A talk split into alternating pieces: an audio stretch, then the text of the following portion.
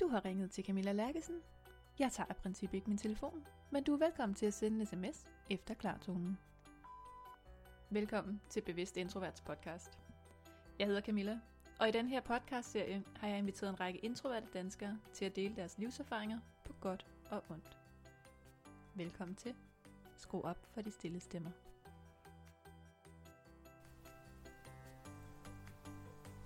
Rigtig hjertelig velkommen til Bevidst Introverts podcast.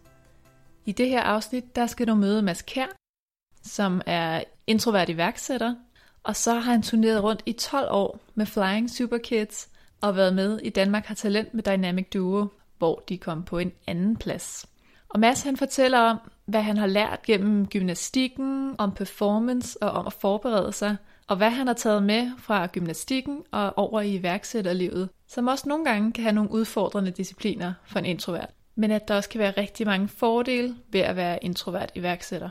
Så du kan glæde dig rigtig meget til at møde Mads. Og i starten af afsnittet, der siger jeg lige, at min opgang i dag, den er en lille smule støjende. Der er lidt folk, der går på trapperne og sådan noget. Men i virkeligheden, så er det faktisk os selv, der larmer allermest i det her podcast-afsnit. Vi clearer lidt med nogle kopper, og vi flytter lidt rundt på stolene, og jeg sidder og tager nogle noter undervejs. Så hvis du kan høre noget af det, så er jeg ked af, at jeg forstyrrer dig. Jeg håber, du kan bære over med mig. Og ellers, så må du bare have rigtig god fornøjelse. Ja, okay. Jeg skal ikke grine for højt. Ja, det må du godt. Du skal bare lige lade dig tilbage først. Ja. Lad os du ikke. Sådan et tegneserie-grin. Ja. Mm. Nej, men velkommen til, Mads. Tusind tak. Og jeg kan lige starte med at sige til dem, der lytter med, at jeg jo normalt bor i et super stille kvarter, i en super stille opgang, i en super stille lejlighed. Men lige nu er klokken 5 hverdags eftermiddag, og folk er begyndt at komme hjem, og jeg kan høre nogle døre, der smækker en gang imellem, og børn, der løber på trapperne, og min underbo har gæster. Så hvis der er en lille smule baggrundsstøj, så er det fordi, jeg ikke er super stille i dag. Jeg tror, det går. Jeg tror jeg også. Så men velkommen til dig i hvert fald. Tusind tak. Og fedt, du er her. Selv tak.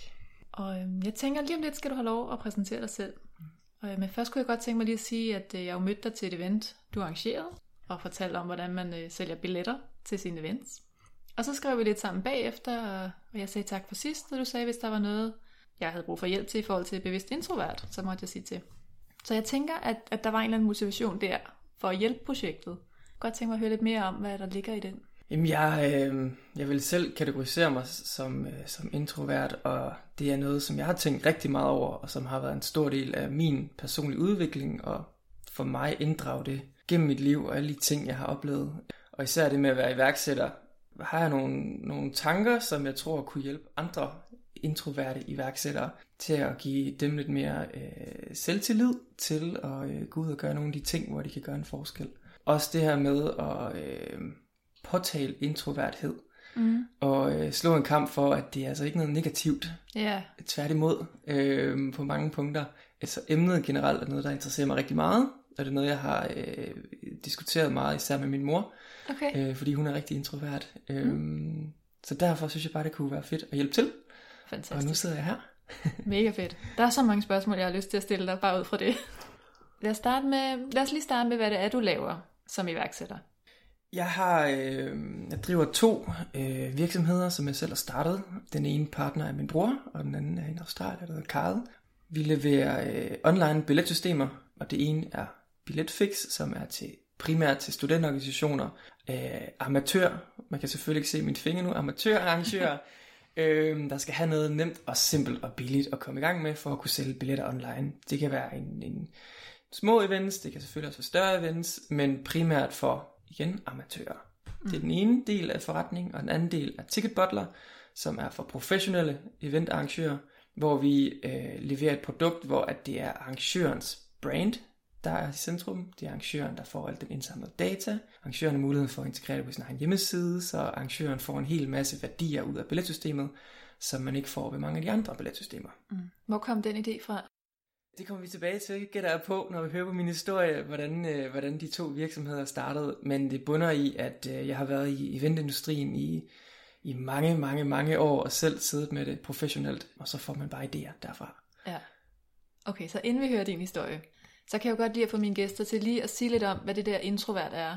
Altså, hvad er det for dig? Hvordan definerer du det?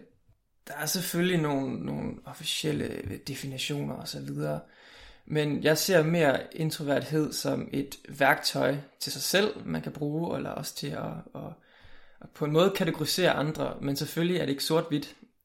Jeg ser, at der er nogle markører, der gør, at man peger den ene eller den anden vej, hvor man så samlet set kan kigge på, jamen, hælder man mest til introverthed eller ekstroverthed. Mm. For mig har det meget været et værktøj til at lære mig selv at kende, og lære mine svagheder og styrker at kende, og ligesom udnytte det og bruge det til min egen fordel. Jeg vil sige, at man skal bruge det til hvordan man selv ser, om man får bedst ud af begrebet. Ja, og hvor stødte du på begrebet henne? Det er et godt spørgsmål. Det ved jeg ikke. Nej. Det er 10 år tilbage eller noget af den stil. Jeg stødte på begrebet og begyndte at tænke over det. Det er i hvert fald været efter gymnasiet. Det har nok været årene efter gymnasiet, ja. Ja. Og hvad har det gjort for din selvudvikling at vide, at der var noget, der hed introvert, og at det var det, du var? Jamen, som sagt, så har jeg jeg har brugt det aktivt til at lære mig selv bedre at kende, og styrke de svagheder, jeg har, eller som jeg tror kommer med fra min introverthed.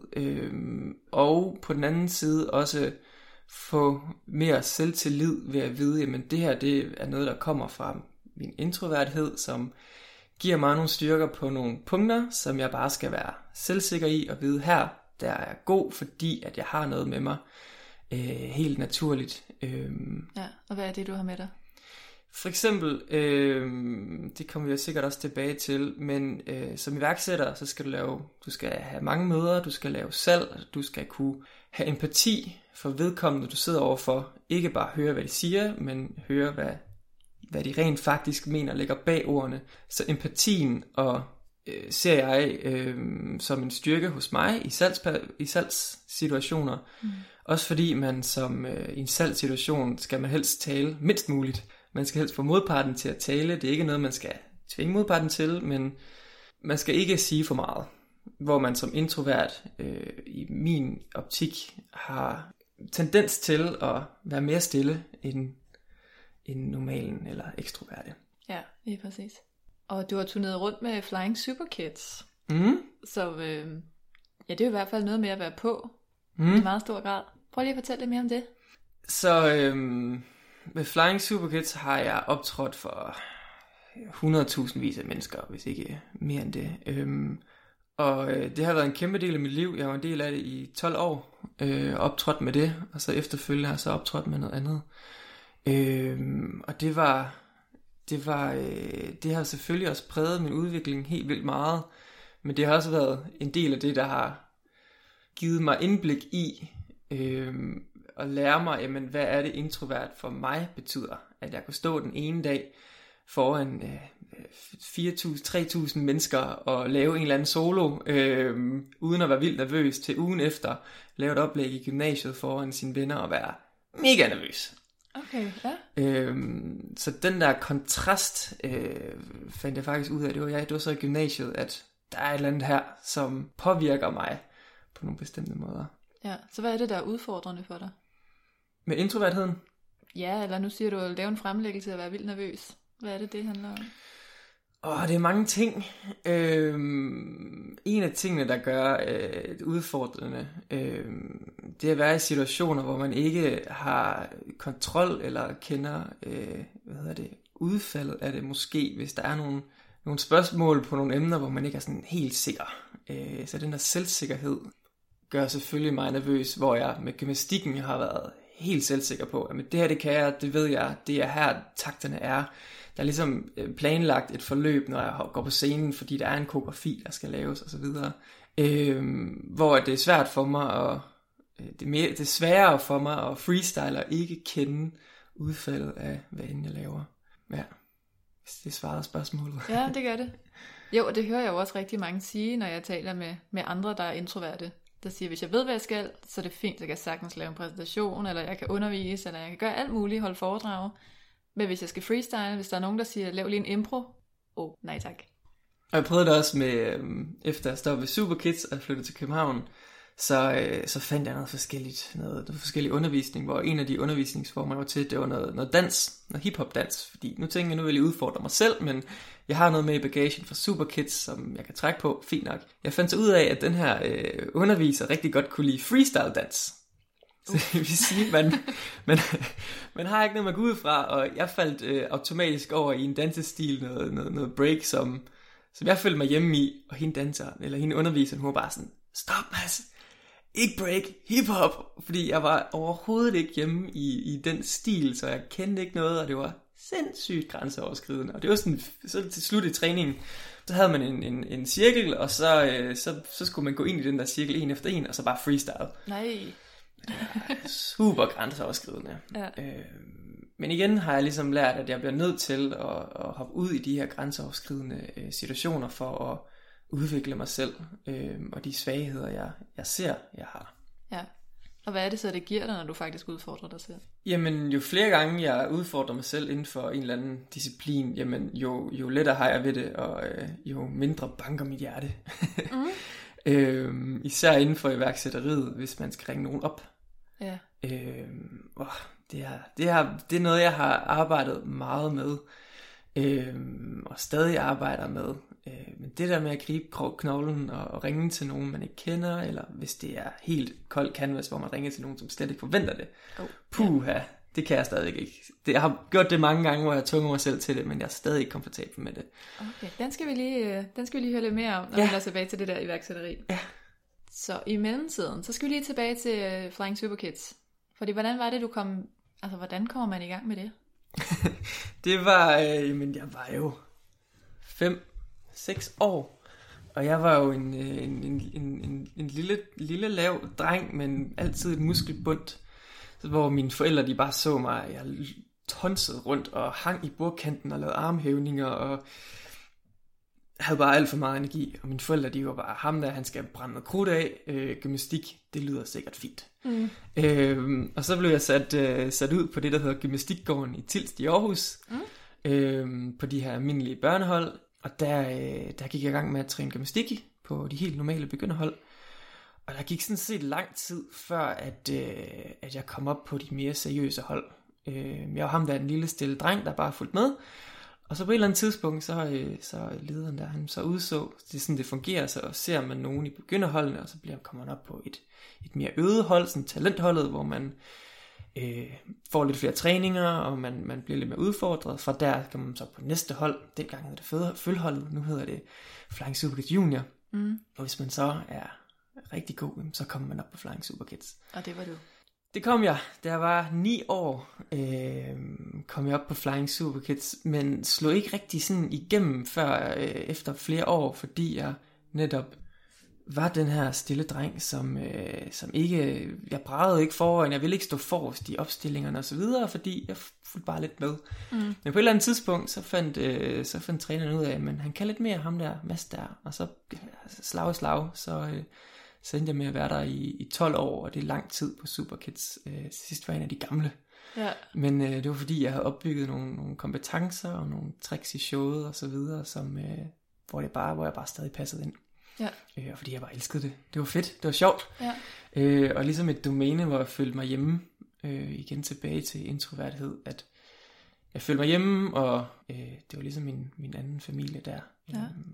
Ja, så er der også noget i det med, sådan, at der er et eller andet familiært i det miljø, man er i, at det gør det nemmere? Ja, mere det med, at det er noget, jeg har gjort, siden jeg var 5-6 år, kender til det, føler sig hjemme i det, og ved med træning, jamen så lærer man det, og så kan man gå på scenen og optræde med det. Men også bare, at det har været en del af mit liv og min udvikling, igennem, ja, fra da jeg var 5 til jeg var 21, i 16 år faktisk, så, som bare har været en kæmpe del af mit liv. Ja. Og også i forhold til min personlige udvikling, er det med Superkids, at når man kommer op i starten, jamen i de her shows, når de 2 timer lange, i starten er man måske med i 1 nummer. Så kommer man på scenen 1 gang, og så laver man en lille koreografi blandt hele gruppen, og så er man ude igen, og så lige så stille, så kommer med i flere og flere numre, hvor jeg til sidst havde mange soloer og så videre. Men den her inkrementale udvikling med, at man lige så stille kommer ind i flere og flere ting, opbygger sin selvtillid på, at lige så stille, så man lige så stille får mere og mere tryghed ved at stå på scenen. Og det er også en sindssygt god udvikling ved Superkids. Ja. Så hvis du skal prøve at... Ja, nu har du været der i 12 år, så der sker jo også en helt naturlig personlig udvikling. Men hvis du alligevel skal prøve at sige lidt mere om, hvad var det, det gav dig at være med sådan et sted? Selvtillid. Og som sagt, så i gymnasiet, der havde jeg ikke den samme selvtillid. Det var ikke det samme domæne, som jeg følte mig hjemme i. Men det har jo gjort, at jeg har stået frem foran mange mennesker og vidst, at hvis jeg trænede på noget, jamen, så kunne jeg blive rigtig, rigtig god til det. Og det har jo selvfølgelig kørt videre i mit liv. Altså, jeg arbejder rigtig, rigtig meget nu, men det er også fordi, jeg ved, at der er mange ting, som jeg ikke er så dygtig til, som kræver træning til at lære. Så der er mange ting, jeg har taget med fra min gymnastikkarriere til alt, hvad jeg laver i dag. Må vi lige høre, hvad var dit nummer i Flying Super Kids? Jeg har lavet mange forskellige ting, fra at være rummand, til at være en rengøringsassistent, der lavede en eller anden dum dans, til at lave electric boogie, hed popping, det havde jeg meget i. Det blev jeg rigtig god til at shippe, til alt muligt. Okay. Altså, og igen, det var det der med, at jeg kunne godt lide at tage en udfordring, og hvis det var noget, jeg synes, det var sjovt, jamen, så træner jeg meget på det, og så skulle det nok komme ind i showet på et eller andet tidspunkt. Ja. Nogle håndstandsting, og altså alt muligt forskelligt. Og hvad gjorde du så efter Flying Super Kids? Jamen, så havde jeg de sidste par år af min Super Kids karriere, der arbejdede jeg også som event manager for Flying Super Kids, hvor jeg simpelthen stod for markedsføring og PR og billethåndtering og billetsalg og få de her events, som er et show, til at køre i Danmark. Og så startede vi også op, jeg var med til at starte op i Norge, og så op i Nordtyskland. Nordtyskland, det stoppede med igen, fordi det var sgu for tungt at danske med nordtyskere. Nå. Ja, og så det var blandt andet her, hvor jeg begyndte at starte Billetfix med min bror. Jeg sad med de her billetsystemer til hverdag. Bror, han boede i Australien, og en dag så besøger jeg ham i Australien. Vi er ude for nogle bajer en aften. Og jeg sidder med billetsystemer til hverdag, og jeg er lidt frustreret, fordi der var nogle, måske gerne finde et nyt system, og så videre. Jeg snakkede med en konkurrent, eller et andet udbyder dengang, og Emil, min bror, han der arbejdede for et startup, der byggede et billetsystem. Så helt naturligt over vores bajer der, så snakker vi om billetsystemer, hvor det bliver mere og mere bare brok over, hvordan markedet er, og hvordan produkterne er, og efter nogle bajer, så blev vi bare enige om, vi gør det sgu selv. Det er der alle de gode start. Og det er de gode idéer, det kommer. Ja, men normalt, så når man er ude og få nogle øl, og man får de gode idéer, så normalt, så kan man se dagen efter sådan et, okay, det var måske ikke så god en idé alligevel. Men vi var stadig op og køre over idéen dagen efter, og vi kunne slet ikke stoppe med at snakke om det og tænke på det. Og så begyndte vi lige så stille der og udvikle på det, og så blev det først mere seriøst, da jeg flyttede til København, og Emil kom tilbage til København, og så gik det der slag i slag.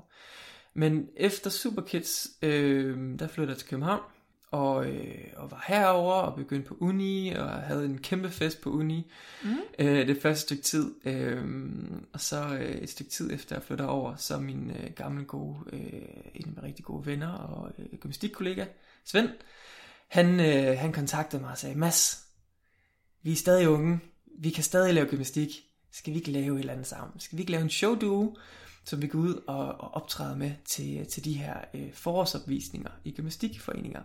Fordi gymnastikforeningerne har de her opvisninger, hvor at gymnasterne viser, jamen, hvad har de lært i løbet af året. Og der er det tit de her gæsteoptrædende. Så Svend har tænkt, nej, det skal være med i. Så lige så stille, så begyndte vi at træne på det. Og en dag jeg var i Aarhus, og vi trænede sammen, så ringede min søster og sagde, Mads, husk nu, på lørdag, der har vi din brors bryllup, vi skal lige huske det med gaver og lige det. Og så Svend har sådan et, hvad? Har din bror et bryllup? Vi skal optræde.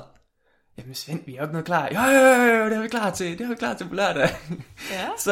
Så det var vores første show. Det var til min brors bryllup. Når jeg ser videoerne, gruer jeg lidt, hvordan det var. Men det var godt, vi kom i gang. Fordi det var ikke samme kvalitet, som der kom senere. Men man skal starte et sted, og det var godt at starte der, fordi det var familien, og det var venner og så videre.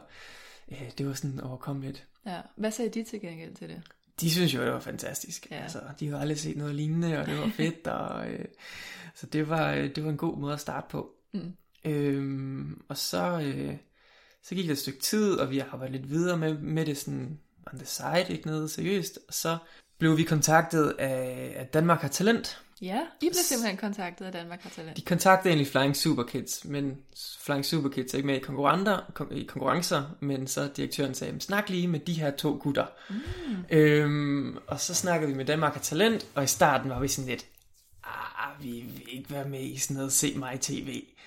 Men så blev vi lidt, så fandt vi ud af, det kunne egentlig være meget sjovt, og hvis vi gerne vil optræde med det her, jamen, så er tv en god måde, og hvis vi er heldige at komme med i tv overhovedet, så er det en god måde at vise sig en lille smule frem på. Så det begyndte vi at forberede til. Vi fandt et navn, vi skulle hedde Dynamic Duo. Så det lavede vi så et nummer til, og vi var med i audition der, og det gik over al forventning. Altså vi var på lang tid på tv i forhold til, at de klipper ud fra de her auditions, og men hele salen stod op, da vi var færdige, og dommerne stod op og klappede, og det var virkelig, virkelig, virkelig fedt. Fantastisk. Hvad sagde de til jer? Det kan jeg ikke engang huske. De sagde nogle mærkelige ting. De dommer der, de var sgu sjove. Så kom vi videre til udtagelsen, hvor man bliver udvalgt, om skal man med på live tv, eller er man ikke nogen af de udvalgte. Mm-hmm. Og der kom vi så også videre. Ja. Så vi skulle på live tv, fra at vi skal lige optræde lidt til nogle forårsshow, hvis vi er heldige, til live national tv. Så vi kom i kvartfinalen af, og lavede et show, hvor vi kom videre til semifinalen, igen over al forventning.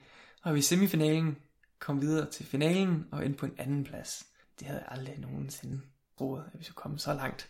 Nej. Fordi der var nogle dygtige, rigtig dygtige artister med os. Så det var en kæmpe oplevelse. Men sådan rent personligt var det en helt anden ting end Flying Super Kids. Fordi med Flying Super Kids står man sammen, en hel gruppe, der er 50 Super Kids, og når man optræder, er man normalt en 28 på scenen ad gangen, eller normalt ude 28. Så der er man bag et brand, man er en gruppe. Det gør, at man har en solo, men det er sådan Flying Super Kids, man kigger på. Og her, der var det sgu Svend og mig. Ja. Så det var en helt anden oplevelse, som bare gjorde, at jeg var super nervøs, og det var som om, at det var higher stakes, altså der var mere på spil på en eller anden måde, sådan rent personligt. Ja, hvad tænker du, det handler om?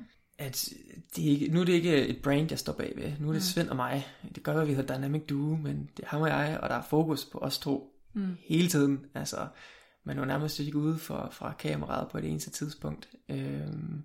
Så det var rigtig nøjeren. Ja. Men vi klarede det jo, og det var fedt, og det var også noget, jeg har lært ved Super Kids, at ofte når man laver en fejl på scenen eller et eller andet, så ser publikum det sjældent, og hvis de ser det, så har de glemt det efter 10 sekunder, fordi der sker noget hele tiden. Så jeg har ligesom... Jeg har altid, hvis jeg har været nervøs for noget, eller så har jeg ligesom prøvet at sætte det perspektiv med nogle andre ting, og prøvet at bruge nogle strategier, der gør, at jeg bliver mindre nervøs, eller jeg ikke lægger lige så meget i det, selvom man selvfølgelig skal lægge meget i det, men man ligesom prøver at perspektivere det på den måde. For eksempel bare at være med i en podcast her. Det har jeg aldrig nogensinde gjort før. Nej. Men det er jo bare en hyggelig samtale mellem to personer og så videre. Så det er handler meget for mig om, at hvordan man ser tingene, og kigger på, hvad er det værste, der kan ske, hvad er mest sandsynligt, og hvad er det bedste, der kan ske. Okay, så lad os lige tage den på podcasten. Ja. Hvad er det værste, der kan ske? At jeg siger et eller andet, altså hvis der er et eller andet total vrøvl, eller jeg synes, der ikke skal med, jamen, så siger jeg bare til dig, jeg giver lige en bajer, kan du ikke lige klippe det her ud? Det kan vi godt arrangere. Nu skal jeg nok ikke, nej. Mest sandsynligt er, at vi får lavet en podcast, og den kommer ud, og der er nogle mennesker, der forhåbentlig bliver inspireret af lidt af det, jeg siger. Og det bedste, der kan ske, det er, at der er nogen, der tager de ord, jeg siger, og lærer noget, og giver dem noget mere selvtillid. Og jeg gør deres hverdag bedre. Det er det bedste, der kan ske. Så worst case, der kan ikke gå noget galt. Derfor selvfølgelig, så bliver jeg mindre nervøs for det, og selvfølgelig bare kaster mig ud i det. Og som Pippi Langstrømpe siger, at det har jeg ikke prøvet før, så det kan jeg sikkert godt. Ja. Ja. Så, Hvordan forberedte du dig så til at skulle på live-tv? En hel masse træning. Okay. Og det var især mellem semifinalen og finalen. Jeg kan ikke huske, om vi havde 1 eller 2 uger, men det var meget, meget, meget stramt. Så en hel masse træning. Og det er vi jo vant til fra Superkids. Træning. Planlægge det. Generelt koreografere showet, så man føler sig hjemme i det, man laver. Ja, generelt forbereder sig godt, og det er også noget, jeg godt kan lide. Jeg forbereder mig altid. Og igen, jeg tror også, det er et introvert træk, det der med, at man forbereder sig til, at man føler sig hjemme i et domæne. Mm. Spørgsmålene, normalt da vi var på de her, når vi optrådte, så bagefter, så skulle dommerne stille spørgsmål, og det var også noget, jeg var helt vildt nervøs for igen, hvad skal jeg svare, og normalt når jeg kommer i sådan nogle situationer, så siger jeg dumme ting. Og gør du det? Ja, nogle gange, så føler jeg, at jeg siger dumme ting, eller hvis jeg møder folk på gaden, sådan spontant, sådan et, hej, så nogle gange, så synes jeg, det bliver lidt akavet. Mm. Men igen, hvad er det værste, der kan ske? Ja, det er heller ikke sikkert, at de andre tænkte, det var akavet. Det er det. Så det er også noget, jeg har lært, det er, hvad det værste, der kan ske. Altså, det går sgu nok alt sammen. Ja, det gør det jo som regel. Mm. Ellers så lærer man altid noget af situationerne. Mm. Og det prøver jeg også at tage de situationer, jeg har haft, hvis der er nogen, der har været lidt skæve eller akavet eller sådan noget. Men hvad kan jeg lære af det? Ja. Og gøre det bedre til næste gang. Hvad er det vigtigste, du har lært af sådan en situation, der var lidt skæv? Nu kan jeg ikke lige komme til tanker om noget konkret som sådan. Det er det vigtigste, jeg har lært. Prøve igen, tror jeg. Analysere sig frem til, hvad gik galt, og så prøve at undgå, at det gik galt igen. Ja.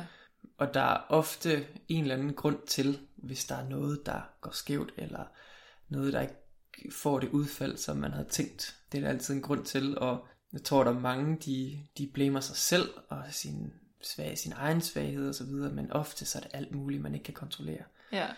Præcis. Så det der med, at man tænker over, jamen, hvad er det værste, der kan ske, og hvad har egentlig gjort udfaldet, og er det noget, jeg har kontrol over? Ja. Tror jeg. Ja. Det har jeg lært. Så hvad med Dynamic? Ja, hvad med Dynamic? Jeg skal lige prøve den gang til. Jeg foreslog, at vi skulle hedde Banana Flow, men det ville Svend ikke gå med til. Ej, det havde været nemmere at udtale. Præcis, men Dynamic Duo, jeg kan godt lide det. Men Banana Flow, det havde været federe, synes jeg. Men den gik ikke igennem. Nå, men Banana Flow, hvor er I i dag? Dynamic Duo. Efter vi kom på andenpladsen der, så fik vi jo mange henvendelser. Vi var ude og optræde rigtig mange steder, og så været i Tyskland, og har haft det rigtig sjovt med det.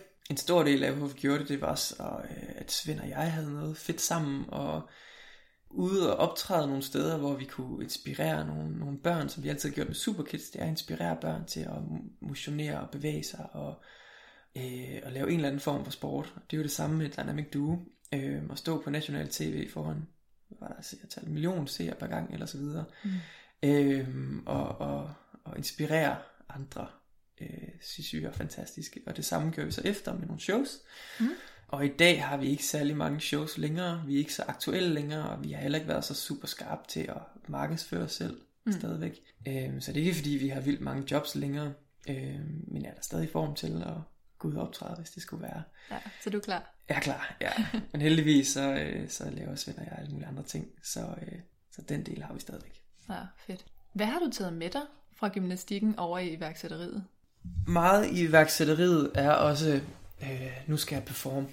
Nu skal jeg på at lave et eller andet. For eksempel den workshop, du var til. Mm. Det var jo en 2 timers lang workshop, hvor jeg skulle performe med den viden, som jeg havde.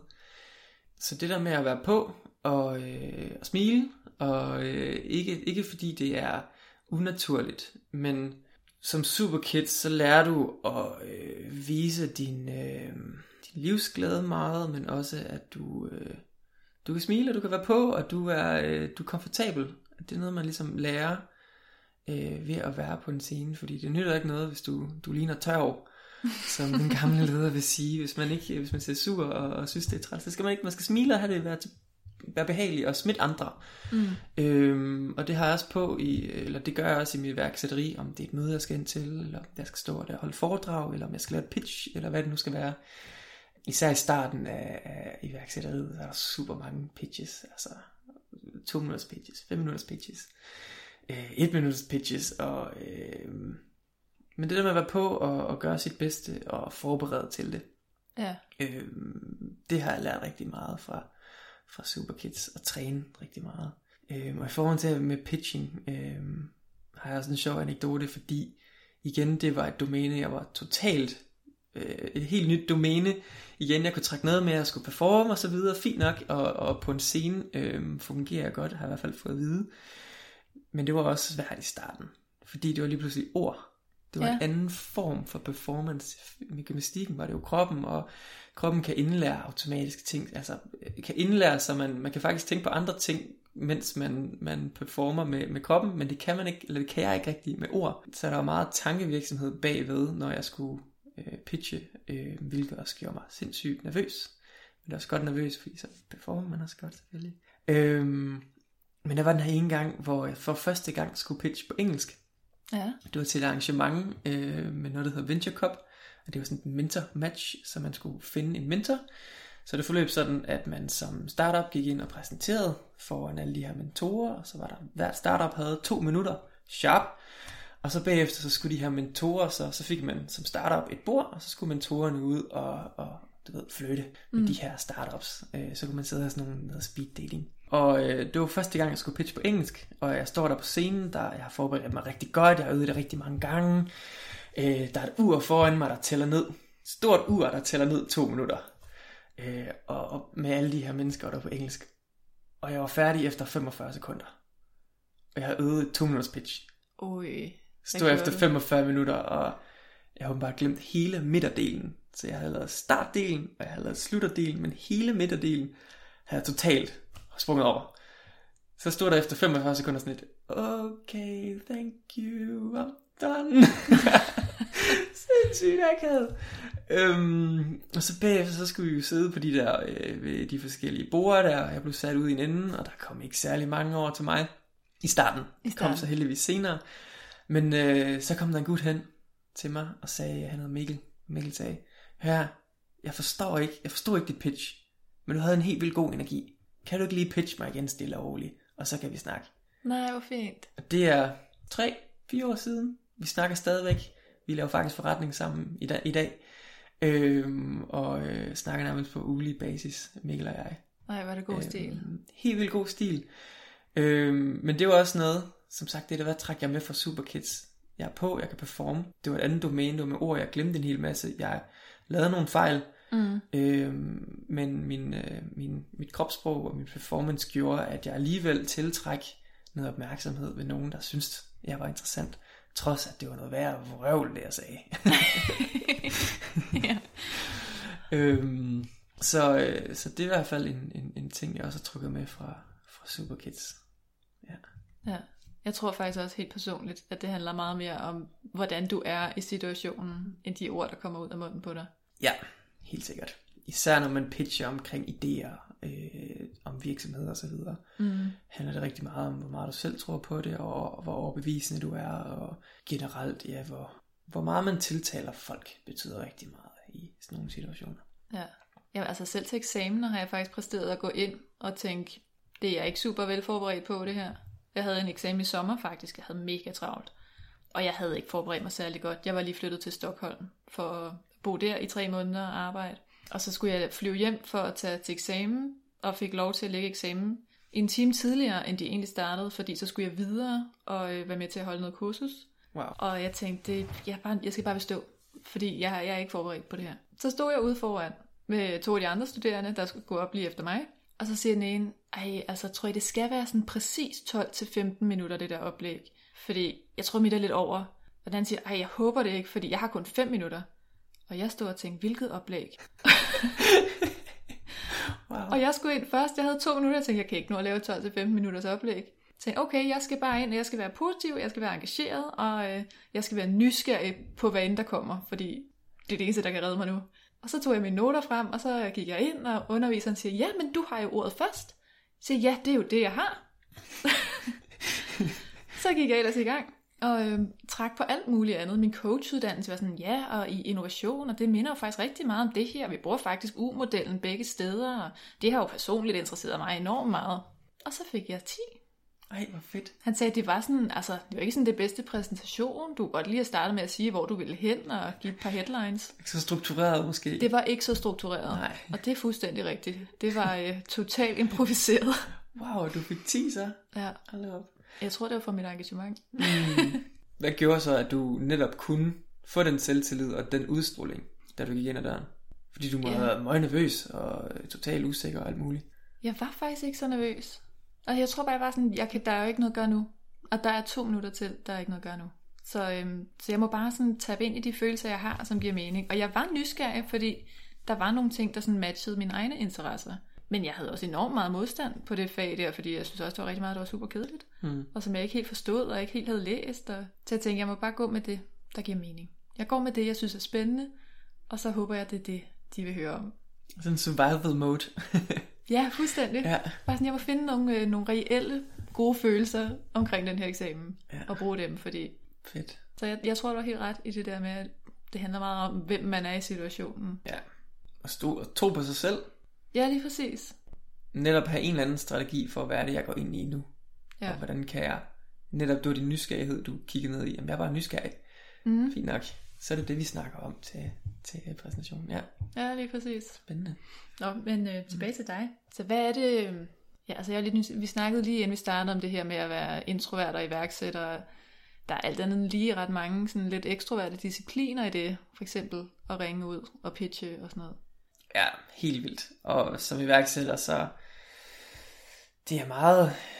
Hvis ikke, se mig, eller se min virksomhed, og hvor store er vi, og man skal ud og pitch, og man skal snakke med mange mennesker, og networking, og der er rigtig mange, ja, som sagt, discipliner, som du siger, som er de ekstroverte kompetencer, man skal trække på.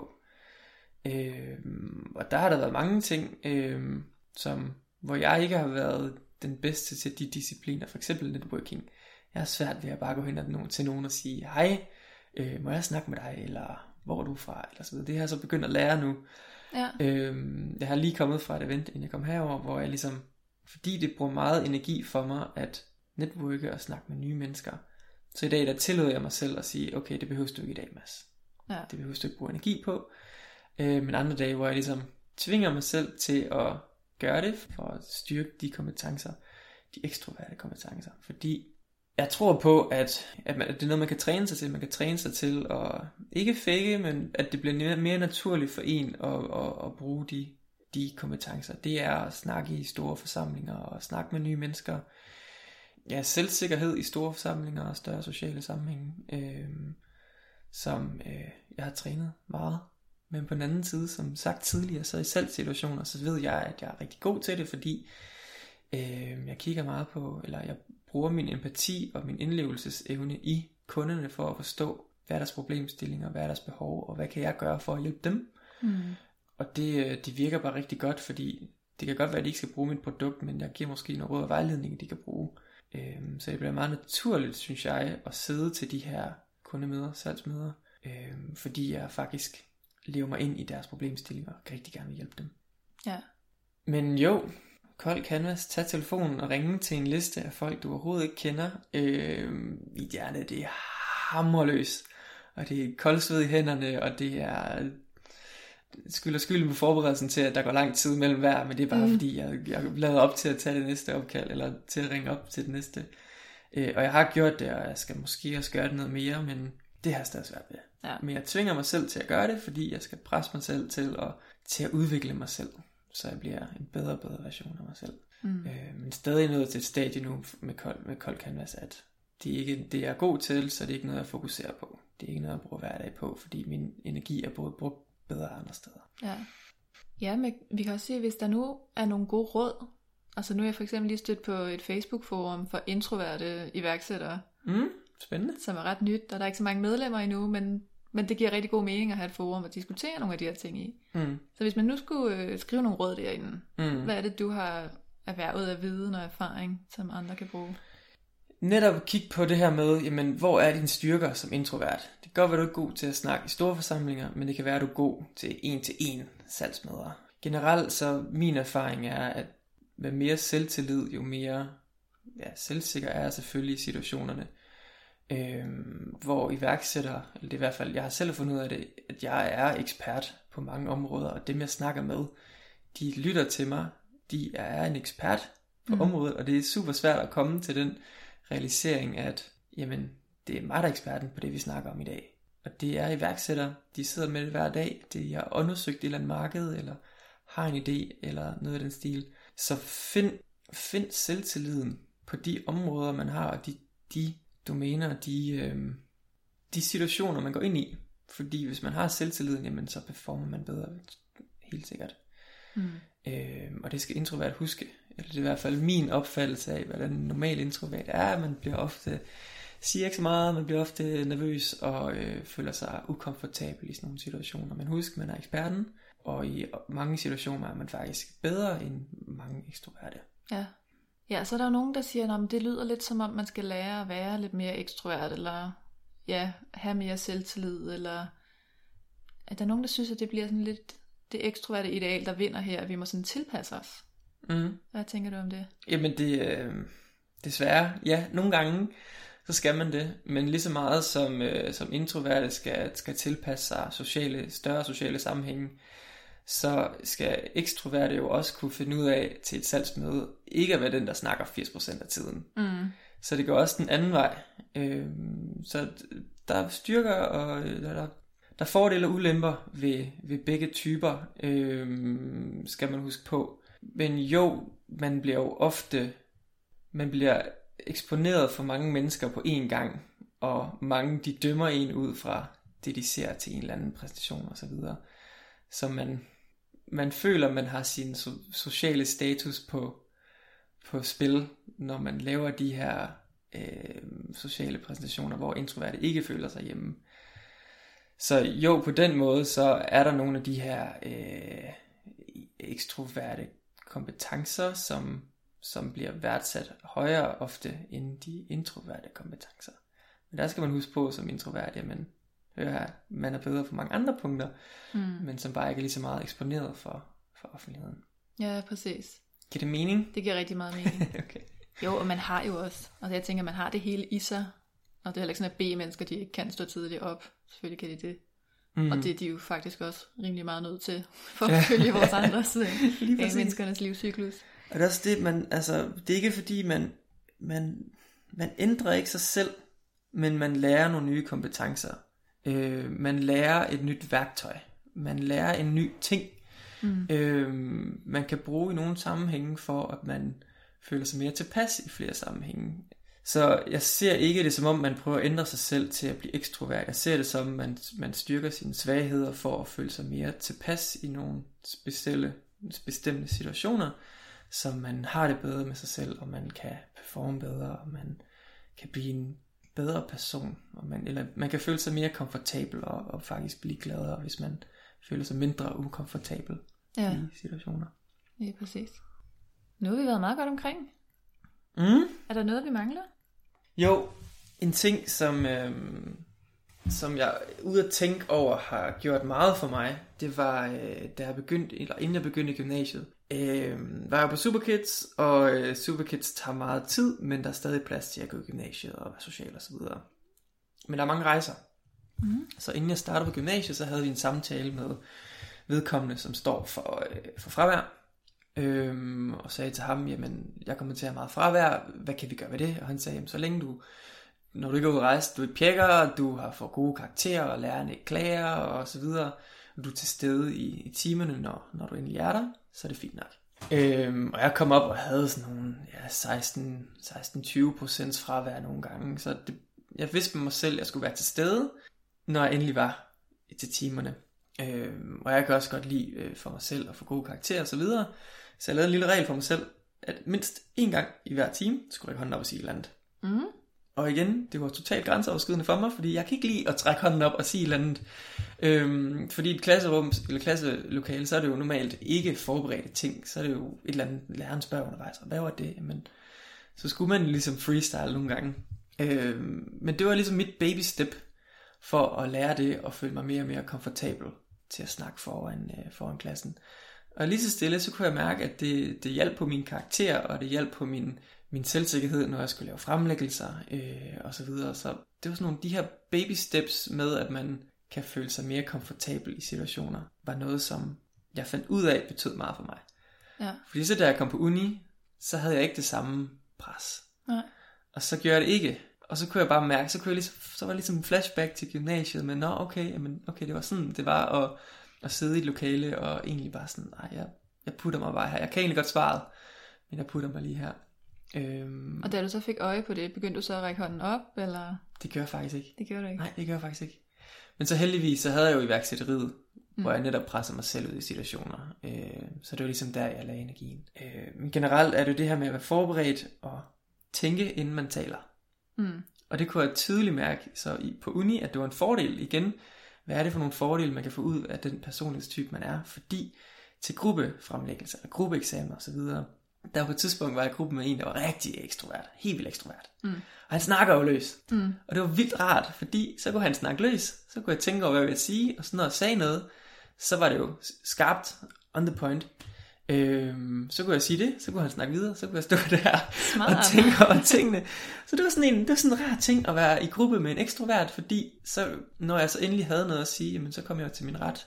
Så det var så der, det jeg tog til min fordel og gik til min fordel. Ja, så der kan være noget med dynamikken faktisk. Altså der kan være noget hensigtsmæssigt i at finde nogen, man er lidt anderledes end. Eller? Ja.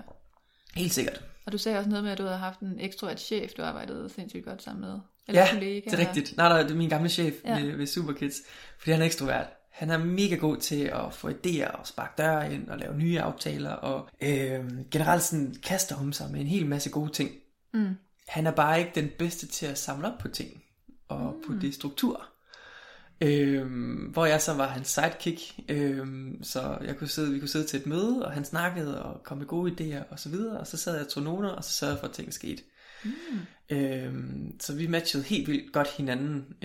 Det var blandt andet ham og jeg, der også startede, eller var med til at starte op med Superkids Show i Norge. Så vi to var bare derop og lavede en hel masse fede ting derop, og det blev ret god succes derop. Fordi vi arbejdede godt sammen.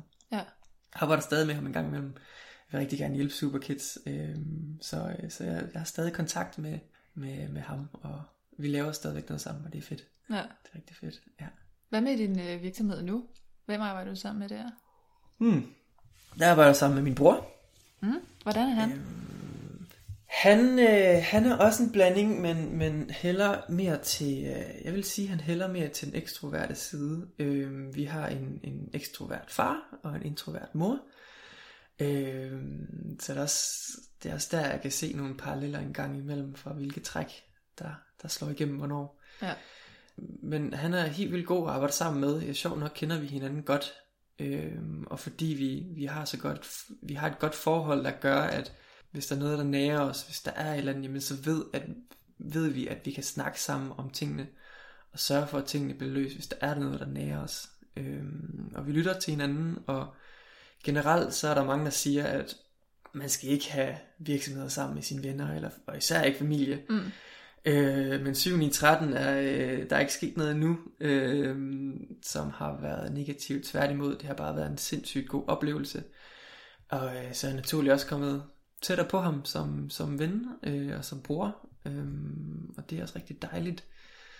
Og det er en rigtig, rigtig god oplevelse at arbejde så tæt med ham. Og vi har delt vores arbejde op, så vi ligesom ved, hvad er hinandens ansvarsområder. Så vi ved, hvornår har hvem det sidste ord i hvilke sammenhænge. Smart. Og det er også et godt fif, hvis der er andre, der laver virksomhed med, eller bare generelt, når man laver virksomheder, at man ligesom styrer på ansvarsområderne, så man ved, hvem der har det sidste ord. Man kan komme med input og det hele, men det sidste ord skal man vide, hvem der tager. Og det har fungeret rigtig godt mellem os. Ja. Hvad er ambitionen med virksomheden? Vi skal overtage hele verden. Mindst. Nej, vi vil selvfølgelig hjælpe alle de her arrangører med at få succes med deres events. Altså få så meget værdi ud af deres events, fordi eventmanagement er det er hårdt. Det kræver rigtig meget tid, og man kan ikke styre på alting. Så vi vil gerne hjælpe de arrangører med at få succes. Og på den lange bane vil vi gerne vokse det større, og så på et tidspunkt, når vi ikke selv kan håndtere det længere, jamen, så er der nogle andre, der skal tage teten videre og tage den derfra. Så forhåbentlig på et eller andet tidspunkt, så bliver vi opkøbt af nogen nede ad vejen. Og så starte et andet fedt projekt, der hjælper nogle nye typer mennesker, eller det kunne være fedt at lave med noget bæredygtigt produkt, eller noget af den stil, jeg ved det ikke. Men bruge det som måske også som en løftestang til nogle nye projekter, men lige nu er det der fokus, og det er helt vildt sjovt, og jeg lærer så meget af det. Det er virkelig, virkelig fedt. Ja, så hvis man vil udfordre sig selv, så skal man bare starte sin egen virksomhed. Nej, lad være. Ikke start din egen virksomhed. Det er simpelthen for bøvlet og tager for meget. Nej. Man lærer så meget af det. Og jeg kan godt lide at lære nye ting. Lære nye kompetencer. Og jeg har jo gennem tiden lært bogføring og design, HR, ledelse, lave kontra. Altså jeg har lavet så mange ting og lært så meget af det. Og det synes jeg er fantastisk. Mødt mange fede mennesker. Udvidet mit netværk, som jo sjovt nok er lidt svært for nogen introverte, men gjort det på en naturlig måde, som jeg synes er fantastisk. Altså, mit netværk og dem jeg bruger til hverdag og snakker med til hverdag, er jo mange af nogen jeg har mødt gennem iværksætteriet. Ja, så det. Har du nogen fornemmelse af sådan, iværksætteriet? Er der sådan en bestemt personlighedstype, der går meget igen? Ja, det er jo normalt ekstroverte. Det er det. Det er en ekstrovert CEO med en introvert CTO, altså en teknisk chef, groft sagt. Men jo, nogen der godt kan lide at få sig frem og være på en scene, og det er jo klart. Men stadigvæk er der også nogle introverte, som desværre ikke brager lige så meget igennem, fordi de hindrer sig en lille smule af at have svært ved at netop skubbe sig selv til at føre virksomheden fremad i et hurtigere tempo. Men det er også fint, at hvis man bygger en virksomhed og tager det i sit eget tempo, fordi lige nu er der jo sådan en, man skal investeringer, du skal gøre det kæmpe stort, du skal internationalt med det samme og så videre. Ja, hvis det er det, du vil. Ja, altså der er faktisk også lidt et ekstrovert ideal der i det. Det er der faktisk lidt, ja. Og hvornår har man succes og så videre. Men hvis man er introvert, og man gerne vil bygge en virksomhed, men ikke vil gøre det i så hurtigt et tempo, som nogen måske forventer, så skal man ikke gøre det. Så rolig nu, slap nu af. Der er masser af tid. Og hvis man skal finde investorer, jamen, så skal man så have nogle argumenter klar, der siger, hvorfor har det taget så lang tid. Ja. Det er det eneste negative, det er, at investorerne kigger på, de vil nok sige, hvorfor har det taget så mange år. Ah, okay. Men så skal man skal bare have argumenterne klar, så tror jeg ikke, det er noget problem overhovedet. Hvis man skal finde investorer overhovedet. Det er jo også en ting, som man ikke vil huske. Vi har ikke fået nogen investor endnu. Vi lever simpelthen af vores egen omsætning. Ja. Det er jeg ret stolt af, at vi er nået så langt. Det kan jeg godt forstå. Ja. Jeg tænker, der er jo sådan en ret naturlig langsommelighed i det at være introvert, fordi der jo netop, som du siger, er det her med, at vi kan godt lide at være forberedte, vi kan godt lide at have tænkt det igennem, vi tænker før vi taler, ikke mens vi taler, og der er også alt mulig forskning, der peger på, at hjerner fungerer lidt forskelligt, afhængig af, hvad type du er. Og... ja, jamen det. Det kan sagtens være det, og jeg tror, hvis ekstroverte beslutter sig for noget, så der er hurtigere fra beslutning til handling for ekstroverte, fordi jeg tror de drager hurtigt til beslutninger, hvor man som introvert mere vil tænke over, hvad er det vores næste step skal være, og så tager man det man forbereder sig godt, og så eksekverer man på én ting ad gangen, hvor ekstroverte, for eksempel min gamle chef, han skulle have 20 ting ad gangen på én gang, men hvor vi lavede så også en hel masse ting, fordi jeg netop satte tingene i gang, fordi han sagde, det her skal vi gøre, okay, fint, gør det. Ja, det giver meget god mening. Ekstroverte har også brug for et andet niveau af stimulans, for ligesom at trives. Ja, de skal have mange ting i gang. Ja, det. Introverte har brug for at have færre ting i gang, fordi ellers bliver de overstimuleret. Ja, men der vil jeg så sige, at det er sådan nogle af de ekstroverte træk, jeg har, det er, at jeg kan godt lide at have mange ting i gang. En del af min rolle er jo også at kigge, jamen, hvor tjener vi os penge i morgen, men også hvor tjener vi os penge om et år, eller om 2 år. Så jeg har ligesom lært at sætte nogle ting i søen, som tager lidt længere tid at få udviklet, men de kommer, altså de vil nok falde på plads på hver sit tidspunkt. Så har vi sådan en 3 projekter nu i gang, der sådan kører sideløbende, men som bliver rigtig godt, og som kommer til at hjælpe de her eventarrangører. Der er lige en ting, som jeg ikke har sagt her endnu, men en af de ting, hvor jeg stadig kan mærke i dag, der påvirker mig, det er det der med, når man i større forsamlinger, hvornår får man et ord indført? Ja, lad os lige snakke om det. Ja. Jo, det gør jeg. Timing på, hvornår man lige... Så sidder man og tænker, okay.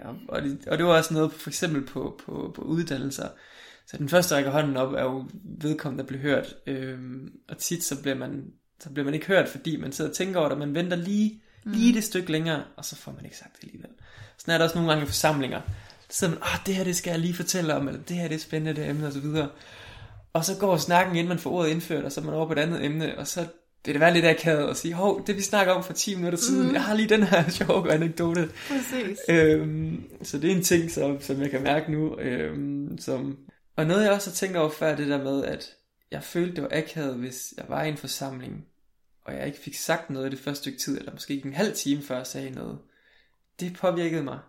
Og så nogle gange, så tvang jeg mig lidt til at få sagt et eller andet, det første stykke tid, fordi så var jeg inde i snakken, og så var det mere naturligt at komme ind igen. Ja. Men de der små ting, en gang imellem rammer det mig stadigvæk. Så hvad gør du så? Jamen, jeg øver mig. Ja. Jeg tvinger mig selv til det. Tænker, hvad er det værste? Der kan jo ikke gå noget galt at sige et eller andet højlydt til den her fest, eller et eller andet.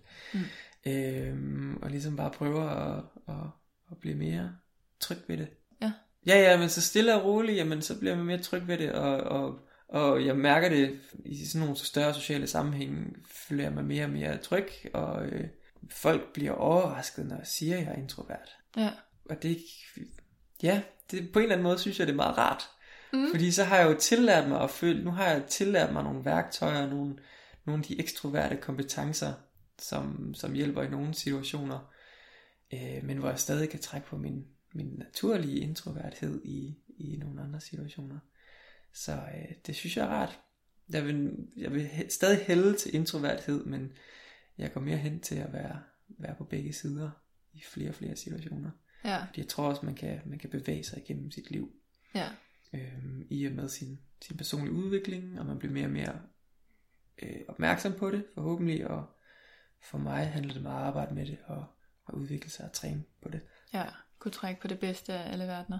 Ja, lige præcis. Præcis. Jeg vil heller ikke lige... Altså, hvis jeg kun skulle vurdere dig ud fra for den snak, vi havde, inden vi gik i gang her, der ville jeg også have skudt på ekstrovert. Umiddelbart. Det er også for at sige, at du så mig i en situation, hvor jeg holdt en workshop, og det var mig, der eksperten, og det var mig, der stod foran alle mennesker i salen. Og det var også... lige præcis den workshop gav mig også rigtig meget, fordi til workshoppen var der eventarrangører, der har været eventarrangører i årevis. Hvor jeg sådan lidt, okay, de ved jo sikkert mere end mig. Jeg er sikkert ikke eksperten her, der er sikkert nogen, der ved. Altså, kan det være, at jeg står og siger noget vrøvl? Eller... Men så indhentede jeg feedback fra deltagerne, og de synes, det var fedt. Og alle lærte noget, og faktisk alle vil anbefale andre eventarrangører at høre den workshop, eller tage til sådan et foredrag. Så det var sådan en fantastisk succesoplevelse, der ligesom bekræftede mig i, at okay, jeg er faktisk ekspert på det her. Ja. Selvom der er nogen, der har været i branchen i 20 år, så kan jeg stadig lære dem noget. De kan også lære mig noget 100%, men på de her punkter, der er jeg sgu god nok. Så jeg har oparbejdet mig en ekspertviden, som jeg kan være stolt af, og som jeg kan have en selvtillid i, når jeg er ude i sådan nogle situationer igen. Så det var helt fantastisk til den workshop. Og det var en god ven, iværksætterven, der sagde sådan, Mads, vi skal lave det event sammen. Kan du ikke lige snakke om et eller andet til det her event? Jo, det kan jeg godt. Og det gik jo så fedt. Det var en fed udfordring. Og med træning og med at gøre det, så kommer man til at lære noget. Så udvikler man sig selv som menneske. Og det har jeg tydeligvis gjort af det her. Så det var helt fantastisk. Og du gjorde noget rigtig smart med det her event. Inden eventet, kan jeg huske. Yes. Prøv lige at sige lidt mere om det.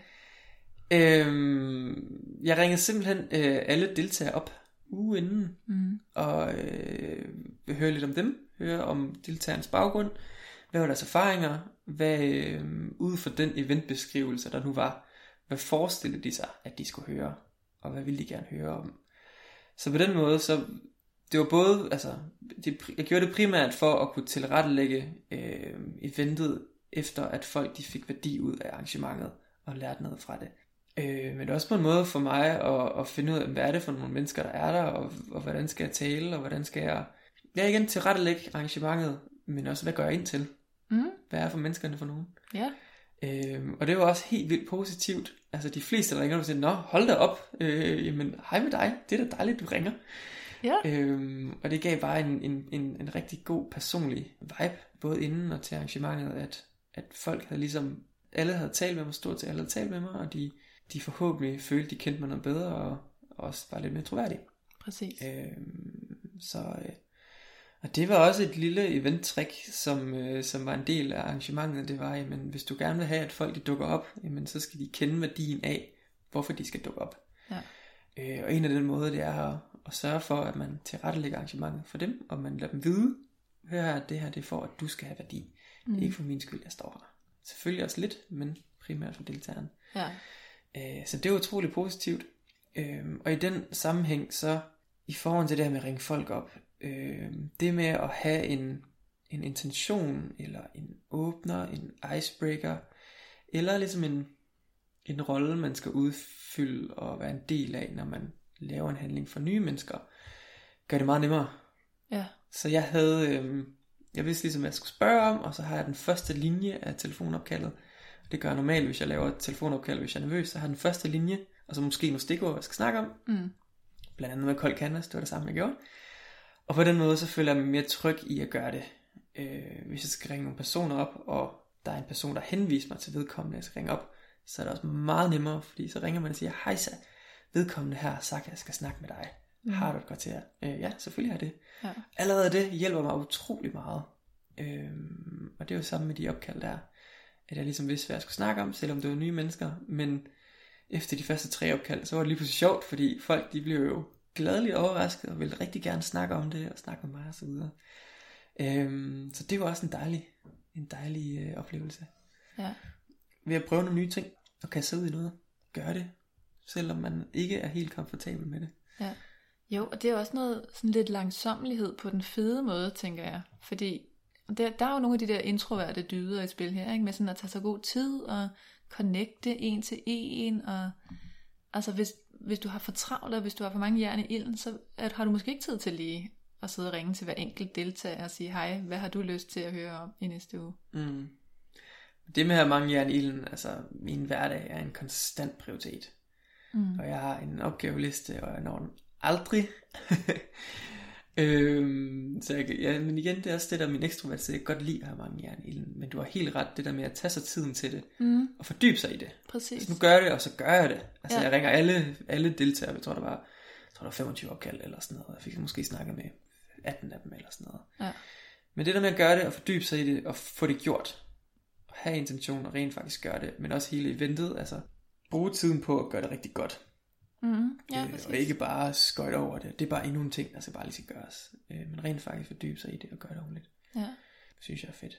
Det der som iværksætter er der også mange opgaver, som kræver at man skal fordybe sig. Altså bogføring. Du bliver nødt til at fordybe dig for at få tallene til at passe. Mm. Det er ikke noget du bare lige kan skøjte over. Jeg sidder også og laver nogle systemer, og jeg kan godt lide at kode i Excel, så nørdet som det nu end lyder. Mm. Nogle gange så kan Excel-kodning, jeg synes det er super sjovt. Jeg sidder og nørder med det og lærer de forskellige funktioner, og så kan det gøre min hverdag nemmere ved at fordybe sig i de her små opgaver og rent faktisk lære dem ordentligt. Så det er også en af de ting, som man introvert iværksætter kan tage sig med sig.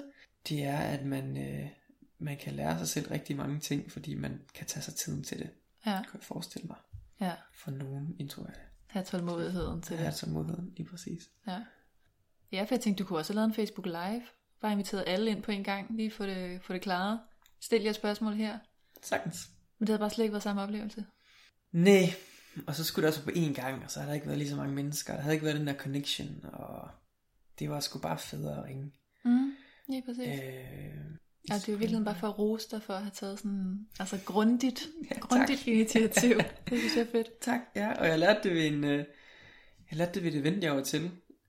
Men vedkommende som ringede, det var bare sådan et callcenter. Sådan et, hej, du skal til et arrangement på torsdag, har du nogle spørgsmål? Næh. Okay, vi ses på torsdag, du skal være der kl. 9. Hej hej. Nå, okay. Det var der ikke nogen værdi i. Nej. Men alligevel man ringede op for at sørge for at folk de kom. Ja. Hvor jeg så udbyggede den teori med at netop at fortælle hvilken værdi det var de kommer til at opleve, og få inputs, så jeg kunne tilrettelægge arrangementer for dem. Ja, så folk også investeret på en anden måde. Og så folk investeret på en anden måde, det er det nemlig. For tit det var et gratis arrangement, så tilmelder man sig bare, fordi det kan være, at jeg ikke skal have noget den dag, så tilmelder man sig det, og så har man glemt alt om det. Lige præcis. Så opkaldet gør meget, men også med eventsystemet, nu kommer jeg tilbage til billetsystemer, og min læring derfra, det er remind folk, fordi især ekstroverter har gang i 100 ting, så en gang imellem, så har de lige brug for en reminder, hvor vi i billetsystemet automatisk sender reminder ud, men det kunne også være fedt at lave sådan en robot på et tidspunkt, der automatisk ringer til folk, medmindre man har mennesker, der rent faktisk gør det, hvilket er min første prioritet selvfølgelig. Ja.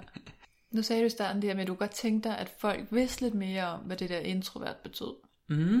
Hvis du nu skulle give ikke bare ekstrovert, men hvis du nu bare skulle fortælle verden, hvad er det der introvert? Hvad er det vigtigste, de ved om introverte? Men igen, men der er simpelthen, inden for introverthed, er der jo så mange forskellige typer, så jeg synes generelt, det er svært at snakke om alle sammen på én gang. Og igen, jeg, i min optik bruger jeg det til et værktøj, så man kan lære noget om sig selv eller andre. Hvis man skulle bruge det værktøj for ekstroverte, jamen, så vil jeg som råd til ekstroverte, eller opfordre ekstroverte til at give lidt mere plads til folk, der ikke siger så meget. Fordi der er rigtig mange introverte, som ikke får sagt noget, fordi de ikke bryder frem. Ja. Så hvis man er ekstrovert leder, nu er det mere et råd til ekstroverte, jamen så ikke bare lytte til dem, der råber højest, men lige se, han er lidt stille. Peter, har du noget at sige til det her? Og det er også noget jeg selv tænker på i min værksætteri. Det er netop at gå rundt en gang imellem, lige kigge gennem lokalet. Hvem er det egentlig her, der sidder her? Hvem kunne have gode inputs, som ikke har sagt så meget? Så det vil jeg også gerne slå et slag for. Det er at man som leder og som chef lytter og er opmærksom på, at det ikke er alle der får sagt noget, selvom de gerne vil sige noget. Og det er ofte med introvert. Man vil ofte gerne sige noget, men får det ikke sagt. Var det ikke det du spurgte om? Var det svar til det? Jo, det var jo meget åbent, kan man sige. Det vigtigste, folk skal vide. Det vigtigste, folk skal vide, det vil jeg sige, det er, at ekstroverte folk altid sagt det, de vil. Det gør ekstroverte sikkert heller ikke, fordi de får aldrig sagt alt det, de gerne vil. men introverte, jeg kan tit brænde ind med nogle guldkorn, som man skal give plads til. Og så give plads til, at introverte, de skal have tid til sig selv. Og det er jo en stor ting, det som mange introverte har, det er at man får energi ved at være alene, og man har brug for at dage i sofaen, hvis man har været sammen med en hel masse mennesker en hel dag, og give plads til det. Uanset om man er ekstrovert eller introvert, skal man selvfølgelig give plads til hinanden, men ofte så er det, skal man også anerkende, at introverte de får energi af at slappe af og se en film og bare være sammen med sig selv eller få mennesker. Men generelt lyt til introverte, og til fester skal man ikke bare råbe højere. Men det er også svært at lade være med det, hvis man er ekstrovert. Ja, få alle med. Få alle med, lige præcis. Der skal være plads til alle. Og det skal ledere i virksomheder give plads til. Og lytte til de introverte. Så jeg tror også, at man som introvert har fordel ved at være en introvert leder, fordi man ofte ikke siger så meget og har plads til at tænke, har alle det godt? Ikke fordi ekstroverte ikke tænker på, at alle har det godt, men ofte er det introverte, der har lidt mere empati og ønsker, at alle har det godt i alle i lokalet, og har lidt mere overskud til at kigge på dem, som ikke råber højst, tror jeg. Ja. Men igen, der er mange forskellige typer. Ja. Jeg snakker efter mine egne erfaringer og mine opfattelser af, hvad en introvert er. Ja, jamen det er også det, jeg hører. Men man skal selvfølgelig lige huske i vores krænkelseskultur, at vi skal passe på ikke at træde nogle over tæerne. ja, lige præcis. Lige præcis. Ja, det er rigtigt. Det er rigtigt. Ja, nogen kunne føle sig ramt. Undskyld, dem der føler sig ramt. Jeg undskylder. Jeg giver en kvarebajer. Ja, alle dem vi har generaliseret. Sorry. Det er svært at tale om typer uden. Ja, og det er også det. folk er så forskellige, og nogle gange så generaliserer man selvfølgelig, fordi det giver mest mening, men igen, hvad er det formålet med definitionen og generalisering er, og hvad er det, man bruger begrebet til? Hvor for mig har begrebet været meget til at lære mig selv at kende. Og i min ledelse være opmærksom på, hvem hælder mere til den ene eller anden side, så man kan være en god leder. Ja. Så folk skal bruge det, de kan. Tag det, de kan bruge. Lige præcis. Ja. Ja, men skal vi slutte på den? Ja, jeg tror, vi har været godt igennem meget. Jeg tror, jeg har fået sagt meget af det, jeg gerne vil. Håber, det kommer til at hjælpe nogle mennesker. Og man er selvfølgelig altid velkommen til at række ud til mig, hvis man har nogle spørgsmål eller vil drøfte et eller andet. Man kan tilføje mig på LinkedIn, eller skrive mig en mail, eller noget af den stil. Så er man selvfølgelig altid velkommen til at række ud, hvis der skulle være noget. Super fedt. Ja, hvis der er nogen, der har helt vildt mange spørgsmål, så kan vi jo lave en opfølgning. Ja. Meget gerne. Fedt. Jamen, tak fordi du ville være med. Selv tak. Det har været rigtig hyggeligt. Det har det. Efter vi slukkede for optageknappen, så sad vi faktisk og fortsatte samtalen ret længe om introverte. Lidt ked af, at vi ikke lod den køre, fordi det havde været spændende for jer at lytte med os. Så I må lade mig vide, hvis I vil have Mads tilbage i studiet, så giver jeg ham et kald, så vil han gerne komme igen. Og ellers så glæder jeg mig bare til, at vi høres ved igen. Ha' det godt så længe.